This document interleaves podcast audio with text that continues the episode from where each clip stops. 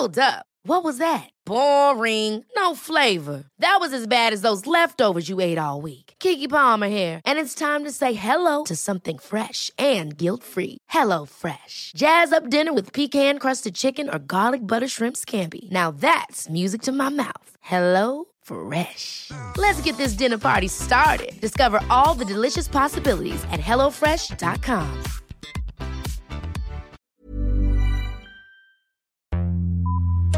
Vox Polony.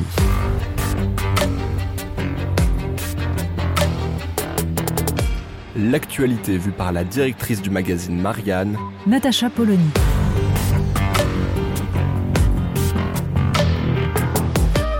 Vox Polony. un des faits politiques majeurs de l'année 2024 va se dérouler à partir du 4 janvier.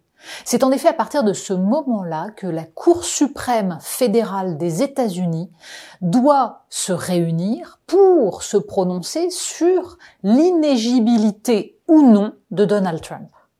En fait, le 19 décembre dernier, la Cour suprême de l'État du Colorado a décidé que Donald Trump était inéligible et l'a exclu du processus des primaires. Le Colorado a été suivi par le Maine. Alors bien sûr, ces deux États ne comportent que, à eux deux que 13 grands électeurs, ce n'est pas énorme. Mais en fait, le processus qui est en train de se mettre en place peut avoir des conséquences incalculables. Bien sûr, la Cour suprême ne va pas décider de la culpabilité ou non de Donald Trump dans l'attaque du Capitole, puisque c'est bien de cela qu'il s'agit.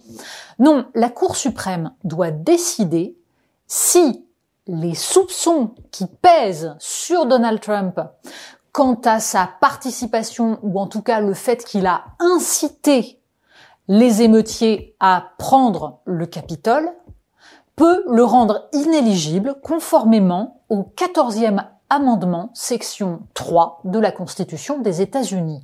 Ce 14e amendement dit en particulier que toute personne qui aurait pris part à une insurrection ne peut pas prétendre à un poste de fonctionnaire ou à un mandat, notamment un mandat au Congrès, puisque c'est en fait pour éviter que les sécessionnistes puissent se présenter aux élections que cet amendement avait été rédigé après la guerre de sécession.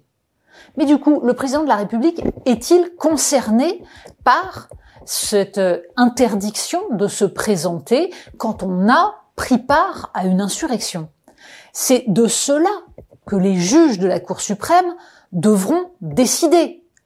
Évidemment, ces juges doivent décider et sont censés décider en droit, ça c'est bien clair. Sauf que personne ne sait exactement ce que ça signifie, en l'occurrence décider en droit.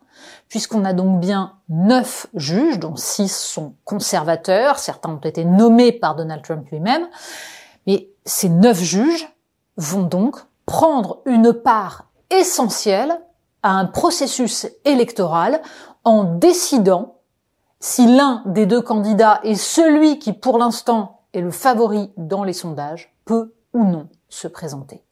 C'est absolument majeur. Alors le problème, c'est que les observateurs, en particulier de ce côté-ci de l'Atlantique, ne voient qu'une chose. Trump serait une catastrophe s'il était élu, et notamment parce que Vladimir Poutine se frotterait les mains et parce que, de toute façon, Donald Trump a été catastrophique quand il était président. Certes, à ceci près que les jugements sur la géopolitique ne permettent pas de comprendre exactement ce qui est en jeu. Bien entendu que la façon dont Donald Trump aborderait la place des États-Unis dans la géopolitique mondiale serait éminemment différente de celle de Joe Biden. Encore que, souvenons-nous que Donald Trump, par exemple, avait été le premier à considérer que le véritable adversaire des États-Unis était la Chine. À l'époque, tout le monde, notamment en Europe, se gaussait en expliquant qu'il était totalement fou et paranoïaque, avant que Joe Biden ne poursuive dans la même ligne et que tout le monde n'applaudisse. Bref, la question n'est pas de savoir si Vladimir Poutine va ou non se réjouir d'une éventuelle élection de Donald Trump. La question est de savoir ce qui fera le plus de mal à la démocratie aux États-Unis et dans le monde.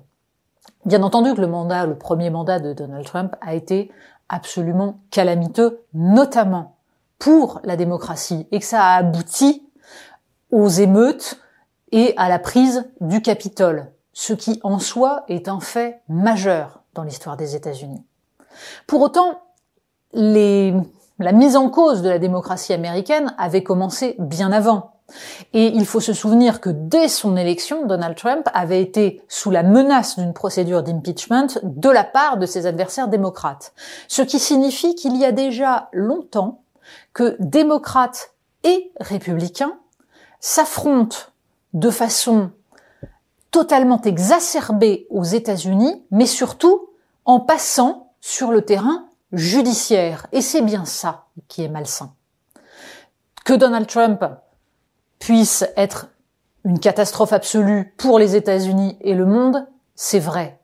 Mais son inégibilité serait une catastrophe également dans la mesure où ça ne permettrait pas de ressouder la démocratie américaine, où ça renforcerait le discours antisystème de ses partisans dont on entend de la part des commentateurs qu'il est désolant, qu'il continue à croire en leur champion alors même qu'il est poursuivi par la justice, mais c'est justement parce qu'il est poursuivi par la justice que ses électeurs continuent à croire en lui. C'est devenu un signe qu'il combat réellement le système ONI, ce n'est donc pas en renforçant ce processus qu'on va affaiblir Donald Trump. Et ce n'est certainement pas en renforçant ce processus qu'on va ramener vers la démocratie des électeurs qui n'y croient plus. Tant que les élites politiques et médiatiques ne comprendront pas que c'est par plus de démocratie qu'on arrive à éviter le populisme et la bascule dans ce qui amène à la prise du Capitole, on se retrouvera dans une situation totalement bloquée, obligé de choisir entre le pire ou le pire encore. Vox Polony. Retrouvez tous les podcasts de Marianne sur les plateformes de streaming. Et puis les analyses, articles et entretiens de la rédaction sur marianne.net. Et surtout, n'hésitez pas à noter cet épisode et à nous laisser vos commentaires.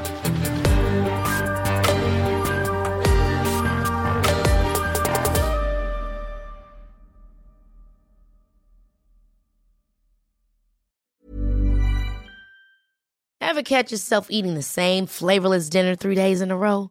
Dreaming of something better? Well, HelloFresh is your guilt-free dream come true, baby. It's me, Kiki Palmer.